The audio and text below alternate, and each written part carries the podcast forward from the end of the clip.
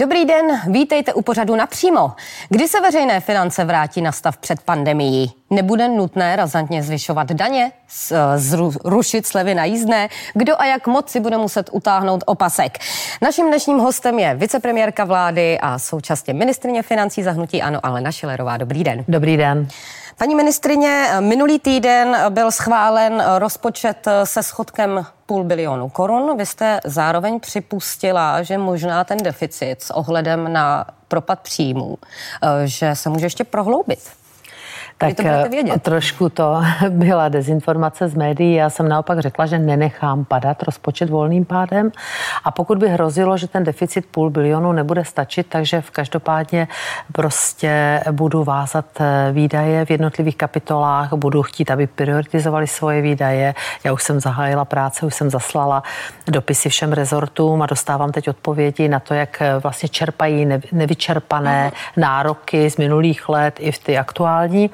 Takže a ono je potřeba si říct, že těch pět set, pět set miliard není disponibilních pět set miliard, ale sestává se to jednak z propadu příjmů, které my odhadujeme velmi hrubo, zhruba na dvě stě třináct miliard, růst výdajů odhadujeme na zhruba na dvě stě čtyřicet šest miliard, když tomu přičtete čtyřicet miliard, které už v rozpočtu byly, v tom řádném rozpočtu na rok dva tisíce dvacet, no tak jste na pět set miliardách. A já jsem také vysvětlovala i v poslanecké sněmovně, že ve vládní rozpočtové rezervě zhruba teď po tom schválení, věřím, že to dnes pan prezident podepíše, ten rozpočet, že je nějakých třicet sedm miliard a nakonec to může být virtuální číslo, protože pokud propad příjmu by byl větší, tak vlastně se spotřebuje na to ta vládní rozpočtová rezerva. Takže skutečně počtové rezervy, pokud ten propad příjmů. Samozřejmě, to by se o to prohloubilo, takže my v tuto chvíli pracujeme s velmi nepřesnými odhady, protože makroekonomická predikce nemá smysl teď ji dělat v době naprostý začátkem září, ano. Protože víte, že celý rozpočtový proces se nám podařilo prosadit, že se o měsíc posouvá, takže vlastně já na vládu budu předkládat rozpočet na rok dva tisíce dvacet jedna do konce září a do poslanecké sněmovny vláda potom do konce října, takže začátkem září bude makroekonomická predikce, protože budu mít, budeme mít čísla z Českého statistického úřadu. Budeme mít za sebou pokladní plnění téměř tři, tři čtvrtě roku. Budeme mít informace i z Evropské unie, jak prostě průmysl e, funguje, jak export, všechno důležitá čísla, abychom byli s maximální možnou přesností schopni odhadnout vlastně propad propad há dé pé v České republice za rok dva tisíce dvacet a na rok dva tisíce dvacet jedna a odhadnout příjmy, tak abychom sestavili eh, řádně rozpočet. Než se ten eh, rozpočet schválil s tím půlbilionovým schodkem, tak eh, poměrně probíhaly pře a tanečky okolo toho, kdo jej a za jakých podmínek podpoří. Eh, I komunisté se začali klást nejrůznější požadavky. Jak jste to vnímala?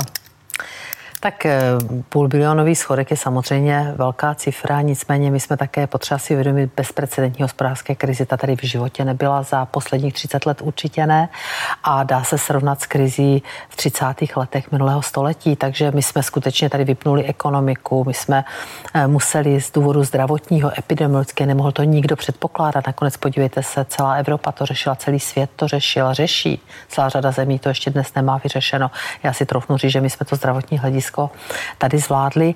A ta podpora, víte, je to, je to zákon roku, státní rozpočet, je to největší politikum, které v poslanecké sněmovně vůbec je.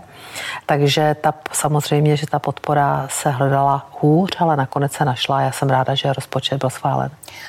Přes zhruba před týdnem komunisté vlastně i přehodnotili toleranční pakt s hnutím ANO, vznesli dalších pět požadavků. Jak vy se na tyto požadavky díváte? Protože pokud se na ně nepřistoupí, tak předseda komunistů, ten mluvil i o možnosti předčasných voleb. Když jsem mluvila s vaším předsedou, panem Faltýnkem, tak mi řekl, že vlastně jediné, co je zhruba k jednání, je podle něj solární daň. Jak se na to díváte vy, když jsem se bavila, přestože to není toleranční pakt, který by měla i ČSSD, tak ta říkala, že vlastně komunisté plní jejich program, takže oni s tím nemají problém. Jak se na to díváte vy? Na tak já jsem u toho jednání nebyla, takže já předpokládám, že to budeme ještě ale podrobněji. Ale o těch požadavcích eh, víte, víte z médií těch pět bodů. Samozřejmě vím z médií, možná jestli si je chceme k ním říct.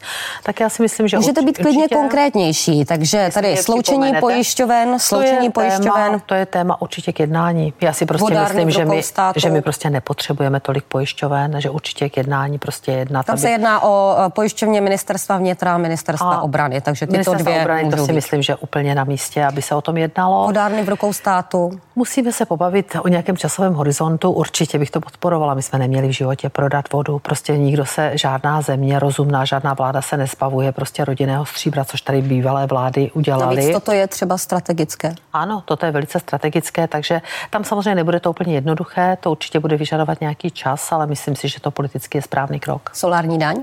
Solární daň je problém. Já jsem právník. Já vidíte, jsem... a pan Faltýnek zrovna říkal, že ta solární daň, že je podle něj taky jediná věc, o které omlouvá, se dá jednat. Omlouvá ho to, že on samozřejmě tady tu věc třeba nezná dopodrobná. Já jsem se tím zaobírala. Solární daň je něco, co podle mě nemůžeme z hlediska odborného. My jsme se tím zaobírali s kolegy, právníky na ministerstvu financí. Ono už to prošlo i testem ústavnosti v minulosti, protože vlastně by tady bylo, vlastně mění, zaváděli bychom daň na nějaké vztahy, které tady už existují nějakou delší dobu. Myslím si, že ústavní soud se v minulosti k tomu vyjadřoval, takže já si myslím, že v tuto chvíli to, ta cesta už je prošlapaná, už je zavřená, to naopak já vidím jako velmi problematické, ale nemyslím politicky, politicky určitě by to byla správná věc, ale právně a ústavně právně, takže tady já určitě budu mít celou řadu výhrad a budeme o tom muset se pobavit právě o to, po té právní a technické, technické stránce, ale já si myslím, že tady vlastně pan vicepremiér Havlíček předložil vlastně změnu kompenzací pro solární barony a to mělo to podporu vlády a já si myslím, že to je ta správná cesta. Co státní banka? Vznik nové státní banky? To já velmi podporuji. A... Já velmi podporuji. S tím přišel už, č, uh, už jsme se o tom bavili na Nervu, přišel s tím pan uh, generální ředitel Komerční banky Juchelka s tím nápadem. My jsme si s tím pohrávali v minulosti na ministerstvu financí, ještě když Andrej Babiš byl ministrem financí, takže vím, že si od kolegů o tom s nimi debatoval, o tomto tématu a já myslím, že pandemie ukázala, že bychom ji velmi potřebovali. Pojďte se do Německa. Německo mají státní banku a dnes státní záruky a všechny tady u nás jakoby covidové různé půjčky, které jsou předmětem více nebo méně kritiky, tak dneska vlastně procesuje v Německu tato státní banka, jde to velice jednoduše, mají tam nízký úrok, mají tam poskytují až sto procent záruku, ale prostě je to v rukou státu a stát si hlídá i to, že vlastně jak ty úvěry bude poskytnuty a komu budou poskytnuty a má na to maximální zájem, takže ono to není téma na rok, to by bych chtělo určitě zase debatu další, ale pojďme s tím začít, já bych to velmi podpořila. A požadavek na pět týdnů dovolené pro zaměstnance? Tak s tím už problém mám. S tím už bude problém. By to, to bude tak jednak drahé, ale hlavně to bude drahé pro firmy. Já si myslím, že celá řada firm dnes poskytuje pět týdnů dovolené, to znamená, že když se podíváte... A je tam tak... zhruba dvacet procent, osmdesát procent lidí zhruba má uh, nárok tak, na pět poskytuje... týdnů dovolené a nebylo by třeba spravedlivé, aby i těch dalších dvacet procent musíme se o tom na to rámci, měli nárok. Musíme se v rámci koalice o tom pobavit, musíme si prostě říct, jsme také v jiné situaci. Já jsem se k tomu vyjadřila už v minulosti, tehdy jsem byla proti tomu, protože jsem říkala, bude to zase zátěž pro firmy. Ty firmy teď budou mít dost problémů. I v rámci pandemie stejně poskytuje celá řada firm dodatkovou dovolenou. Navíc k tomu mají ještě různé takové ty sick days, takové ty, to byla tři až šest dnů prostě na, na různé krátkodobé nemoci. Takže já k tomu tady jsem skeptická. Musíme to vzít na tripartitu, pobavit se o tom prostě i v rámci s těmi zaměstnavatelsky, zástupci zaměstnavatelů. Takže tady to chce diskuzi. Nicméně, myslíte si, že se s komunisty uh, domluvíte na tomto, nebo uh, potom mluvil pan předseda Filip i o možném dohodovacím řízení, pokud vlastně se nedomluvíte uh, v krajním případě třeba i o předčasné volby? Já bych vůbec ničím nestrašila. Já si myslím, že všichni máme zájem na tom, aby, aby vláda dovládla do e, konce svého mandátu, to znamená do řádných voleb v roce dva tisíce dvacet jedna. To je v zájmu této republiky, je to v zájmu lidí, v zájmu firem, už jenom proto, že jsme v bezprecedentní hospodářské krizi. A jak vnímáte a... tu spolupráci s komunisty? Protože předseda poslaneckého klubu vašeho hnutí, pan Faltýnek, říkal, ona ta jejich podpora není stejně stoprocentní a třeba teď při jednání o nejdůležitějším záležitosti zákonu roku se najednou ukázalo, že jste schopni se domluvit například i s Piráty, tak nemohli by třeba komunisty uh, nahradit? Víte, já se snažím v rámci možností, a teď budu mluvit za svůj rezort a za svoje zákony, komunikovat napříč.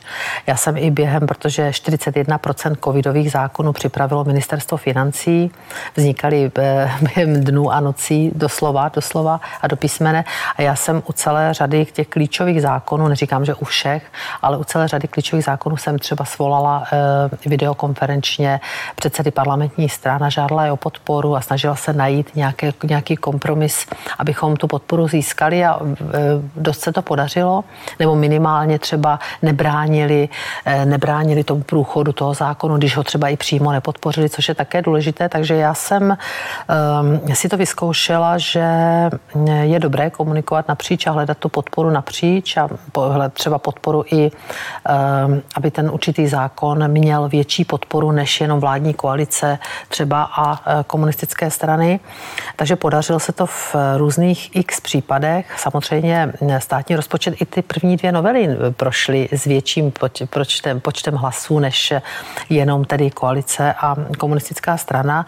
Nicméně my jako vláda máme exekutivní zodpovědnost. Teď je velmi, teď by nebylo vůbec dobré, ono to nikdy není dobré, a teď v této krizi by to vůbec nebylo dobré, aby vláda tady nebyla, abychom byli v nějaké destabilizaci, protože přece no máme před sebou určité úkoly, pracujeme na nich, to všechno by se zbrzdilo, zpomalilo, ne, namlouvejme si, že by to nic neznamenalo, znamenalo by to a určitě by to mělo vliv i na ekonomiku a na všechna ta opatření, které vláda přijímá. Takže já jsem velmi člověk takový konsenzuální, snažím se dát konsenzus, neříkám, že za každou cenu, ale snažím se domluvit a komunikovat a nakonec to, že jsme ten rozpočet dojednali, tak si myslím, že, že jsme si to opravdu poctivě odpracovali. A s Piráty jsem nakonec, sice nepodpořili nakonec rozpočet, to je pravda, protože oni těch požadavků měli velké množství a neříkám, že celou řadu z nich lze podpořit, ale nebyl čas prostě na to dělat nějakou smlouvu a dohodu. Já jsem potřebovala to dohodnout během pár dnů.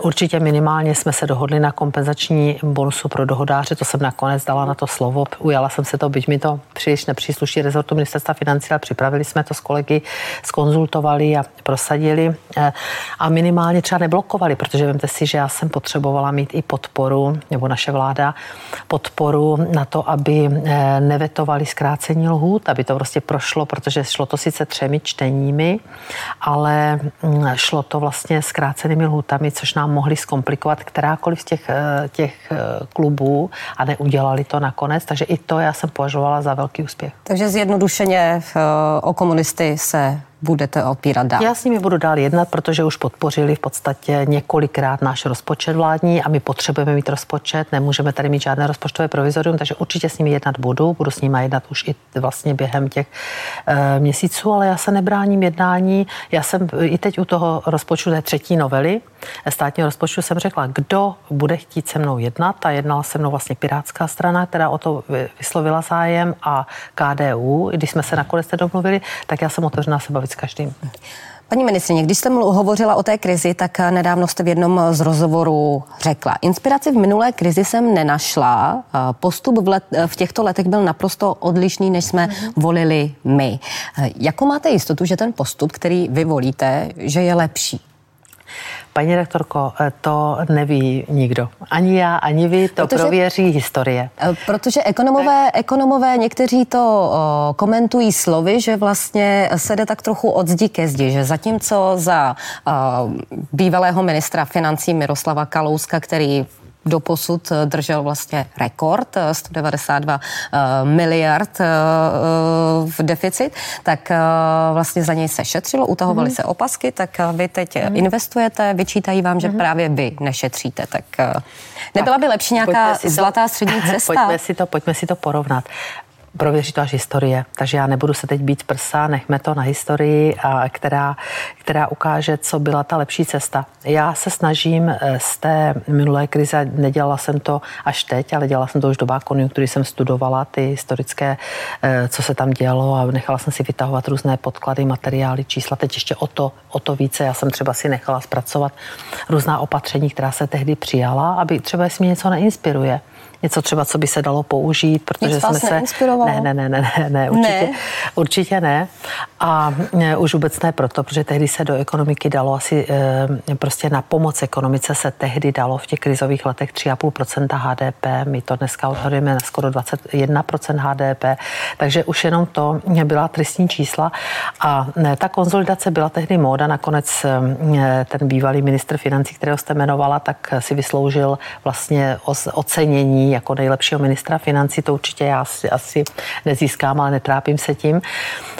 Víte, tehdy ta největší chyba, kterou já dneska z toho historického pohledu vidím, bylo to zaškrcení ekonomiky. To znamená, vemte si, že se snížilo deset procent platů policistům, oni to si to dneška pamatují, policistům, hasičům, vojákům, snížily se valorizace důchodu, ta valorizace byla skutečně prostě zhruba asi čtyřicet korun, takže to byly všechno, tím se, tím se naprosto bezprecedentně zaškrtila spotřeba, těm lidem se vzali peníze, oni neutráceli a tím samozřejmě jsme se dostali. Investice se velice zaškrtily. Tehdy v té době sice říkají, že měli mohutné investice, ale nebyly připravené. Ty peníze prostě zůstaly na papíře. Z velké části to bylo to, co se vůbec investovali, byly evropské peníze. Čili to bylo to všechno znamenalo, že vlastně my jsme se přelili do takové mělčí krize v tom roce jedenáct dvanáct, protože, jsme, protože ta ekonomika se tehdy zaškrtila. Je pravda, že to byl taková jakási, já nevím, jestli to slovo je správné, které teď použiju, taková jakási móda, že se prostě konzolidovalo, i když nedělali to všechny země, protože v těch letech jedenáct dvanáct, kdy my pořád, kdy my jsme se vlastně jakoby proškrtali do té mělčí krize, tak okolní státy už se začínaly nadechovat a začínal, začínal tam růst a my jsme zůstali jaksi opodál. Teď, když se podíváte i po Evropě, samozřejmě každá ta země musela začít kopat sama za sebe a já ta čísla uvádím běžně, máme to na webu Ministerstva financí, mám to všude na sociálních sítích, tak ta pomoc my vykazujeme přesně podle institutu Bruegel bruselského, který říká, vykazujte pomoc tímto způsobem, abyste byli srovnatelní mezi sebou, kolik ta jednotlivá pomoc do ekonomiky jde. Samozřejmě se to přepočítává na procenta H D P, abych, protože nemůžete nominální částka, nikomu nic neřekne, když dáte naši nominální částku s německou, no tak samozřejmě jsou to obro, nesrovnatelná čísla, když to srovnáte jako procentuálně na H D P, tak my vůbec se nemáme za co stydět. Jako Česká republika určitě se celá řada věcí, ta historie na to odpoví, dala udělat lépe, ale taky mnohem hůře a já prostě mám to čisté svědomí, že prostě do ekonomiky pumpujeme peníze. Teď dneska jsem měla velké jednání, když jsem za vámi jela do, studie, do studia s bankami.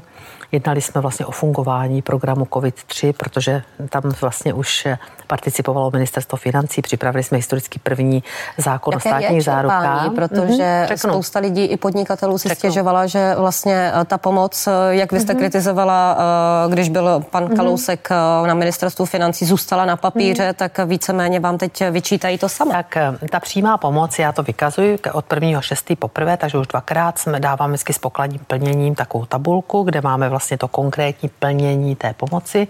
Takže prvnímu sedmí nebo respektive třicátému šestému to bylo asi sto dvacet osm miliard, přičemž kdo dělá přímá pomoc, to znamená přímá, to, co dáváme přímo, ať už antivirus, kompenzační bonus a tak další, prostě všechny ty programy, COVID, nájemné a podobně, ošetřovné.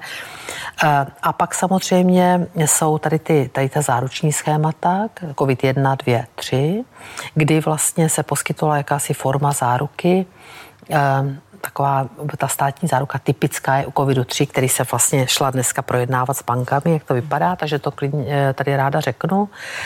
V podstatě za, za ty necelé tři týdny, co COVID tři se spustil a já jsem vlastně chtěla zhodnotit s těmi největšími zástupci na platformě České bankovní asociace, vlastně jak to zafungovalo, tak je asi podáno dvě a půl tisíce žádostí, což není mnoho.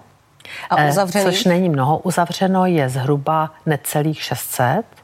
A vlastně poměr je, Pětina, že uspěje, no ono takhle, musí to brát, oni vyřizují ty žádosti v řádech dnů, to znamená od nějakých čtyřicet osm hodin, maximálně třeba něco víc jak týden, pokud je potřeba ještě něco dokládat, ale to v řádech dnů průměru. Uspěje ze tří žádostí dvě, To znamená, že vlastně tak, jak to se dá předpokládat, že z těch, je to objemově žádostí asi za sedmnáct miliard, takže se dá objemově předpokládat, že zhruba za jedenáct miliard bude v tuto chvíli těchto dnech vyřízeno.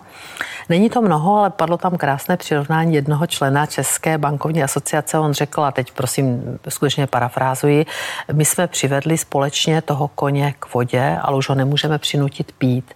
Čili je dobře, ten program funguje, ten program je nastaven dobře, my jsme tvrdě vyjednávali s bankami. Kdybychom měli státní banku, jste se mě před chvílí ptala, tak nemáme, nemusíme s nikým vyjednávat, protože ty banky mají know-how, prostě jsou schopny to procesovat rychle, jsou to jejich klienti, mají na tom zájem, takže my jsme skutečně nastavili velmi velmi velkoryse tu státní záruku. U malých firm do dvě stě padesát zaměstnanců je to do devadesát procent provozního úvěru do padesát milionů, čili až čtyřicet pět milionů je pokryto státní zárukou. U těch firm od dvě stě padesát do pět set zaměstnanců je to zhruba osm, ne zhruba, ale osmdesát procent, či čtyřicet milionů z padesátimilionového provozního úvěru. No a teď samozřejmě jsme zjišťovali, proč těch žádostí je relativně málo. Čili tam není to o tom, že by ty banky to vyřizovaly pomalu, nebo že by nevyhověly. Skutečně to, že tam státní záruka, jenom pro vaše posluchače nebo pro naše posluchače, znamená, že ta banka vlastně eh, pohlíží na toho klienta mírněji, má mírnější kritéria. Kdyby tam ta státní záruka nebyla, tak ten eh, klient třeba vůbec nedostane ten úvěr, nebo pravděpodobně ho vůbec nedostane. To je ta výhoda té státní záruky. To znamená, že oni měli dokonce k dispozici, Česká bankovní asociace, průzkum Svazu průmyslu a dopravy. Připadně si můžeme v, stručněji, máme to spoustu dalších dotazů. Ano. Že prostě ty firmy pravděpodobně v tuto chvíli ty provozní úvěry nepotřebují, tak jak jsme si mysleli, ale je dobře, ta, že, ta, že ten program tady je, protože ta potřeba se může v čase posunout a my samozřejmě budeme teď ty týdny prázdninové využijeme k tomu, že budeme sledovat ten vývoj a případně budu aktivizovat novelu zákona o státní záruce minimálně v tom rozsahu, aby se posunul ten časový horizont, protože on to má skončit na konci roku dva tisíce dvacet. Paní ministrině, teď v dalších týdnech začne uh, příprava státního hmm. rozpočtu na příští rok. Jaký bude deficit? Jaký odhadujete? Já vím, že vy o tom nerada mluvíte. To, uh, myslíte to... si, že by mohl být ještě nižší než tři sta miliard korun? Uh, paní rektorko, já to v tuto chvíli skutečně nevím. Já vím, že se chcete nevím. opřít až o tu makroekonomickou ano, chci, predikci, chci. kterou budete mít na začátku září. To jediné nicméně profesionální. Se ptat, stejně musím... A já stejně vám neodpovím, protože když to odpovím, tak to pojede na, na liště v televizi ano, dva dny. Ano, ano, já tomu rozumím. Ne, bylo by to neprofesionálně ode mě. My jsme, si, my jsme prosadili zákon o pravidlech rozpočtové odpovědnosti, novelu, která nastavuje konsolidaci veřejných financí na sedm let, čili my se na stav před pandemií chceme dostat v roce dva tisíce dvacet osm, což když se podíváte na Německo, toto plánuje mnohem déle. E, takže my jsme vyšli z krásných makroekonomických čísel, nejnižšího, třetího nejnižšího zadlužení, e, zdravých veřejných financí, které byly vyrovnané, přebytkové, letos měly být vyrovnané. To znamená, to jsou všechno velice dobré předpoklady, abychom to zvládli dobře. Bude důležité, jaký bude růst v roce dva tisíce dvacet jedna. My jsme velmi optimističtí, ale uvědomíme si, že půjdeme ze sklepa, že z nějakého mínusu půjdeme do Pani plusu. Ministrině, a máte už aspoň třeba promyšleno, kde byste šetřili, protože bez úspor mm-hmm. se neobejdete. Vlastně, aby, určitě, aby v tom roce dva tisíce dvacet osm určitě, jsme mohli být na stavu určitě, před pandemií. Tak říkám otevřeně, abych teda úplně vám neutekla z té odpovědi, částku určitě neřeknu, protože ji neznám, ale říkám otevřeně, že čtyřicet miliard, který je ve střednědobém výhledu, to nebude. Proto jsme, protože vlastně já bych se měla vrátit, ve střednědobém výhledu je čtyřicet miliard, že dvacet jedna dvacet dva, mm-hmm. to je nesmysl. Bych musela seškrtat prostě obrovské množství výdajů, anebo navýšit daně, ani jedno, ani druhé dělat nechceme, protože neproškrtáme se do žádné prosperity. My musíme investovat naopak masivně, protože klesají, je to ukázala dneska i, ta, i ten průzkum Svazu průmyslu a dopravy, už to nechcete se k tomu vracet, ale on ukázal, že klesají soukromé investice. Nicméně znamená, těmi investicemi těmi neušetříte. Těmi neušetříme. Kde chcete najít úspory? Ušetříme, no tak není to úplně pravda. Když investujete, dáte práci firmám, dáte práci živnostníkům, oni zaplatí daně, DPHčko, prostě jde vám to do příjmu. To jsou všechno spojené nádoby. A naopak tu díru investiční, která se vytvoří potom, že nebudou investovat soukromé firmy, tak se prostě zacelí. Takže to je, to ono to souvisí všechno se vším. Takže úspory nebudete vůbec úspory hledat? Budu, určitě budu hledat úspory. Budu hledat především úspory v provozech jednotlivých rezortů, tak jak jsem to dělala v roce devatenáct, v roce dvacet. A jsou tam ještě, je tam ještě nějaký prostor, najdu, protože vy už jste vlastně najdu. je tam našli v letech minulých, když jste... postupně, byl to vždycky velký boj. V roce devatenáct jsem škrtla uh, prostředky na, na mrtvé duše. vše takzvané, v tom jsem pokračovala. V roce dvacet jsem škrtla deset procent provozních výdajů všem, kromě policie a hasičů, protože tam byl obrovský deficit ještě z minulé krize. A snížila jsem, nařídila jsem snížit deset procent úředníků, což v podstatě kromě teda samozřejmě ozbrojených složek, kromě učitelů, což ne všechny rezorty dodržely, tak pak jsem jim krátila prostě prostředky na, na, na platy, mm-hmm. na zaměstnanost. Já budu pokračovat v tom trendu hledání úspor v provozních výdajích. Teď už jsem musela poslat dopisy, vyjádří se mě ke spotřebovaných výdajům, budu se prostě bavit o tom, jestli to jsou schopni utratit, nejsou schopni utratit, pak bych to případně o to snižovala rozpočet roku dvacet jedna, čili budu v tomhle velmi striktní a budu spořit ještě víc v těch provozech, než jsem spořila v roce devatenáct dvacet, ale druhým dechem vám říkám otevřeně, desítky miliard tam nenajdeme. To budu, najdu tam jednotky miliard a budu velmi důsledná a budu se hádat o každou miliardu, tak jako jsem se hádala v roce devatenáct u rozpočtu, v roce dvacet a teď se budu hádat ještě víc, ale desítky miliard tam nenajdeme, takže musíme počítat s tím, že deficit prostě tady nějaký větší ještě bude po nějakou dobu, protože nemůžeme prostě e, snížit důchody, slíbili jsme prostě platy učitelů, musíme investovat, takže nějaký deficit tady určitě bude větší než čtyřicet miliard, ale jak bude velký, uvidíme v těch následujících e, prázdninových a zářijových e, týdnech. Říkáte, že nechcete zvyšovat daně, co třeba mm. taková hodně diskutovaná sleva na jízdném, to je šest miliard ročně, ta zůstane mm. zachována, mm. nebo třeba tak i s ohledem jí... na mm. vlastně mm. uplynulé dny a to, co se dělo na železnici, tak, nebylo by na místě investovat těch šest miliard třeba do zabezpečení uh, železnice? My jsme také na zabezpečení železnic, peníze jsou. Prostě my jsme i navýšili velice, my jsme navýšili velice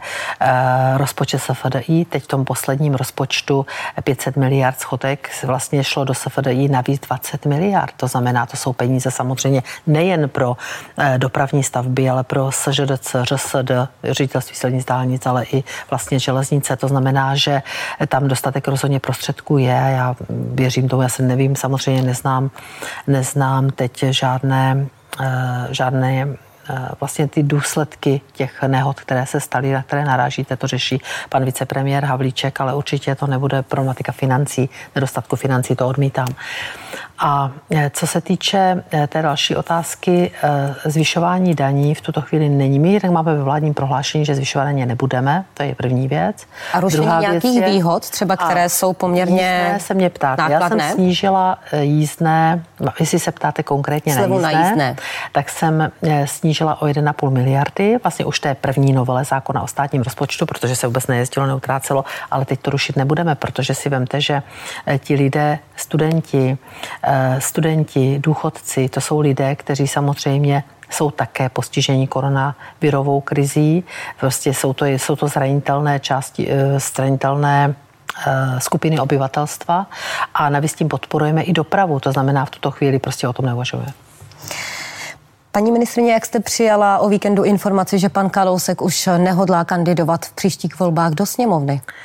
No tak byla jsem překvapená. Já jsem shodou okolností se dívala na ten televizní diskuzní pořad, protože jsem byla doma v Brně, tak jsem si pustila, abych zjistila, co zase přepo- kdo mi bude vyčítat. Ono už se o tom spekulovalo ve sněmovně. Trochu mě to překvapilo, protože jsem si myslela, že je to pro něho taková droga, ta politika, takže by bez toho nemohl. On navíc nepřipustil, že odchází definitivně, že on říkal, že si dá, že si dá. Nicméně ve sněmovně už se potkávat nebudete asi.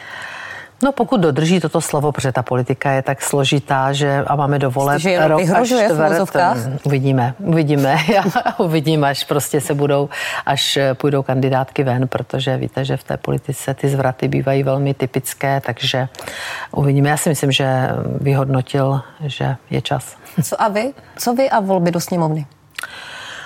Tak já ještě daleko do sněmovních voleb, já už jsem se k tomu i vyjadřovala, protože jsem na to tázaná poměrně často. Já jsem nabrala takovou zkušenost po těch dva a půl roce ve funkci ministryně financí, už je to dva a půl roku, více jak dva a půl roku. Nabrala jsem zkušenost, že pokud děláte tak významnou exekutivní funkci, zastáváte, jako zastávám já, rozhodují vlastně o osudech lidí, rozdělujeme tady biliony, i když samozřejmě vláda, poslanecká sněmovna, ale mám to velký vliv, tak bych si měla říct o důvěru lidí. Takže pokud dostanu nabídku, my se o tom vůbec nebavíme, protože do parlamentní voleb je, voleb je daleko, pokud nabídku dostanu kandidovat do poslanecké sněmovny, tak si, si myslím, že ji přijmu. Takže pokud pan premiér za vámi přijde a řekne, paní ministrině, myslím si, že je čas, abyste vstoupila do hnutí a kandidovala vlastně v našich barvách do sněmovny, tak na to kývnete? To Nebo trošku, co by se muselo stát? Jak, je, jak by musela být ta je, situace? To je trošku jiná otázka, protože já můžu kandidovat do poslanecké sněmovny jako nestraník, jako nestraník ano, já si... takže já si myslím, že... A co že... vstup do hnutí? Ano, to... Potom nepřemýšlíte? To nepřemýšlím o tom. Proč ne? Já, víte, já jsem, nikdy jsme se o tom nebavili, nikdy jsem ani nemusela o tom přemýšlet a já jsem takový člověk, že nedokážu nic dělat jen tak po povrchu, nedokážu nic dělat povrchně, já prostě musím ty věci dělat opravdu pořádně a zodpovědně a se vším všudy a já si myslím, že bych neměla prostě na další takovouto práci v hnutí, neměla bych čas, protože Myslíte, já že se... kdybyste byla člen hnutí, takže byste, že, to, že by to ovlivňovalo, že by Že byste to musela věnovat víc času? Určitě, nebo... určitě. Já prostě uh, si řadový myslím... člen, kdybyste byla třeba jenom... Já si myslím, že určitě. Já jsem nebyla zatím nikdy v žádné straně, v žádném hnutí, takže ani nevím přesně, co to obnáší a já se chci plně věnovat. Chci být dobrá ministryně financí a ta doba vlastně je tak náročná, že si vyžaduje, abych tomu věnovala skutečně i na úkor osobního času, což mě nejvíc mrzí. Nemám čas na vnuka svého milovaného, to mě velmi mrzí, ale prostě chce to, abych tomu obětovala všechno a to já to dělám a nemám na nic jiného prostor a čas. Takže jako možný nástupce prvního místopředsedy současného Jaroslava Faltýnka se o vás nedá hovořit? Ne, vůbec nic takového není na stole, vůbec taková řeč žádná se nevede. A kdy se rozhodnete, zda do těch té sněmovny budete kandidovat i třeba jako nestraník? Za hnutí ano, předpokládám, nebo...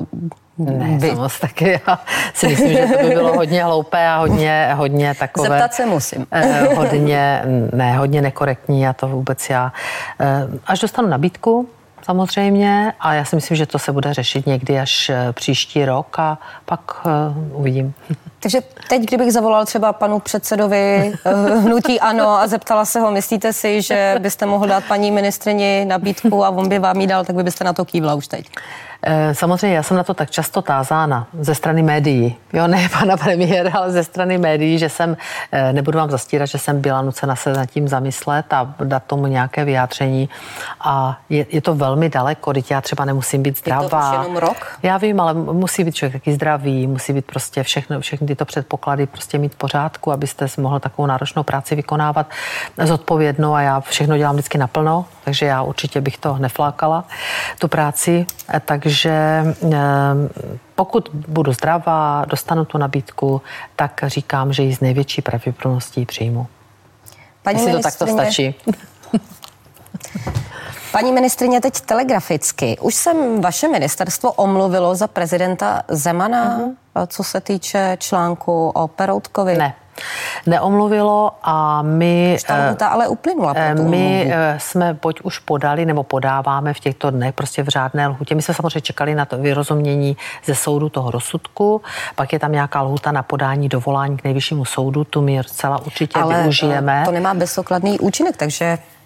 Je to... Navzdory tomu, že podáváte tak, jak dovolání, my, tak vlastně by ta omluva asi měla proběhnout. Tak, jak mi to právníci zanalizovali, tak prostě v tuto chvíli prostě vyčkáme ještě rozhodnutí nejvyššího soudu o dovolání a ten spor je především právní. My nesouhlasíme s tou interpretací soudu. A víte, že jednou jsme byli úspěšní, teď jsme, neús, teď jsme byli neúspěšní, protože ten soud vlastně říká, že bychom podle zákona o škodě způsobené nesprávným rozhodnutím uh, nesprávním veře, jako orgánu veřejné správy měli vlastně se omluvit, ale prezident není žádný orgán veřejné správy, to není žádný úřední postup, takže Kdy by se teda ten jeho podle výrok... vás měl omluvit, Já... když už tedy se... Je vůbec fér, aby se někdo omlouval za slova, která nevyřkl? Nebo nějaká taková instituce? Já vůbec věcnou stránku toho sporu jsem až tak nezkoumala, mě jde o tu právní stránku, my prostě s tím nesouhlasíme, jak to řekne soud. Ať to řekne soud. Ale prostě říct zkratkovitě, že by to mělo udělat ministerstvo financí, prostě my s tou interpretací toho zákona, ne, tak jak je interpretován soudem, nesouhlasíme a využijeme tohoto právního prostředku a zatím se omlouvat nebudeme.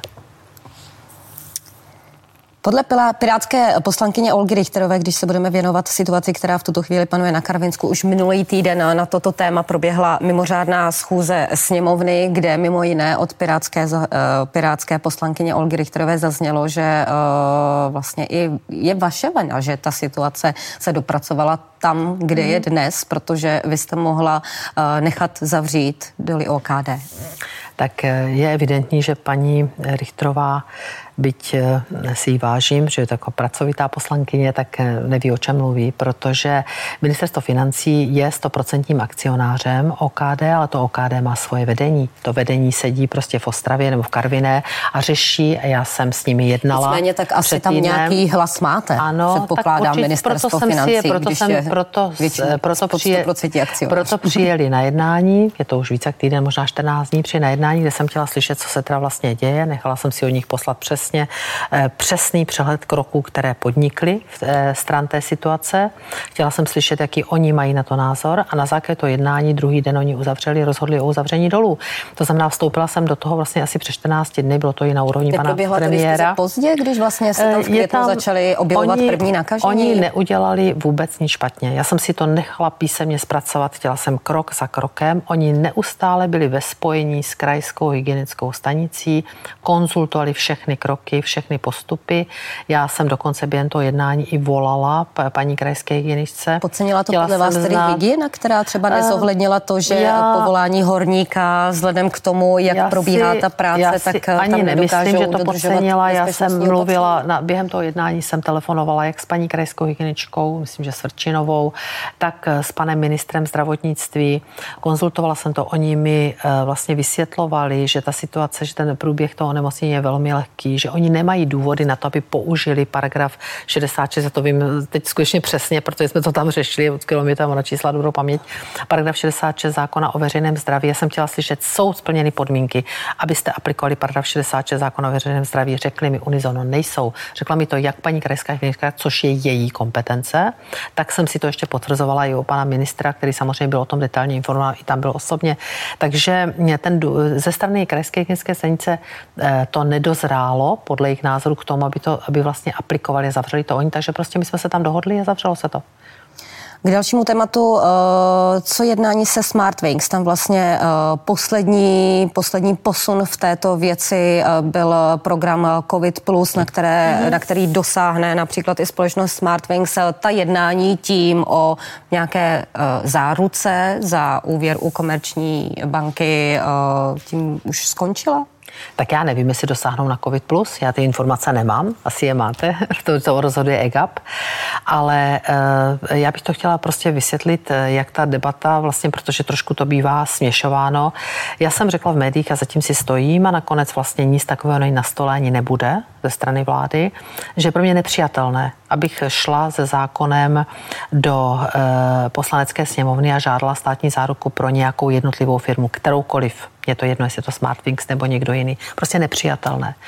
A nic takového ani na stole není a nic takového prostě vláda nikdy nepřipravovala.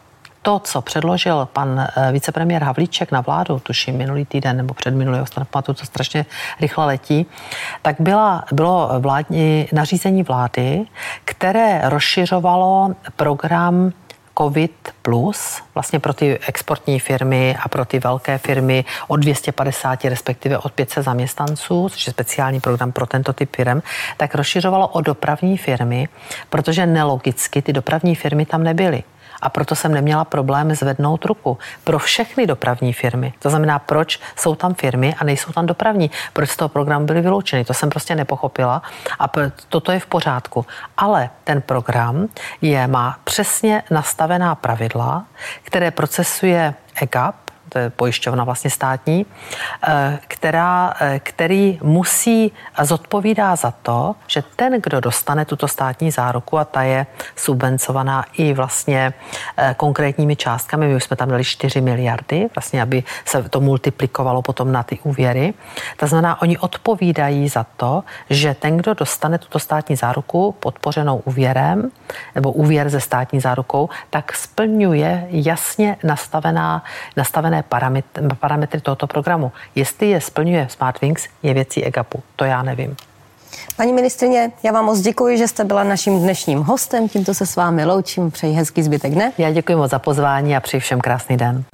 Politici, klíčové osobnosti Česka, témata, která vás zajímají. Budu se ptát za vás napřímo vždy ve středu v sedmnáct čtyřicet pět.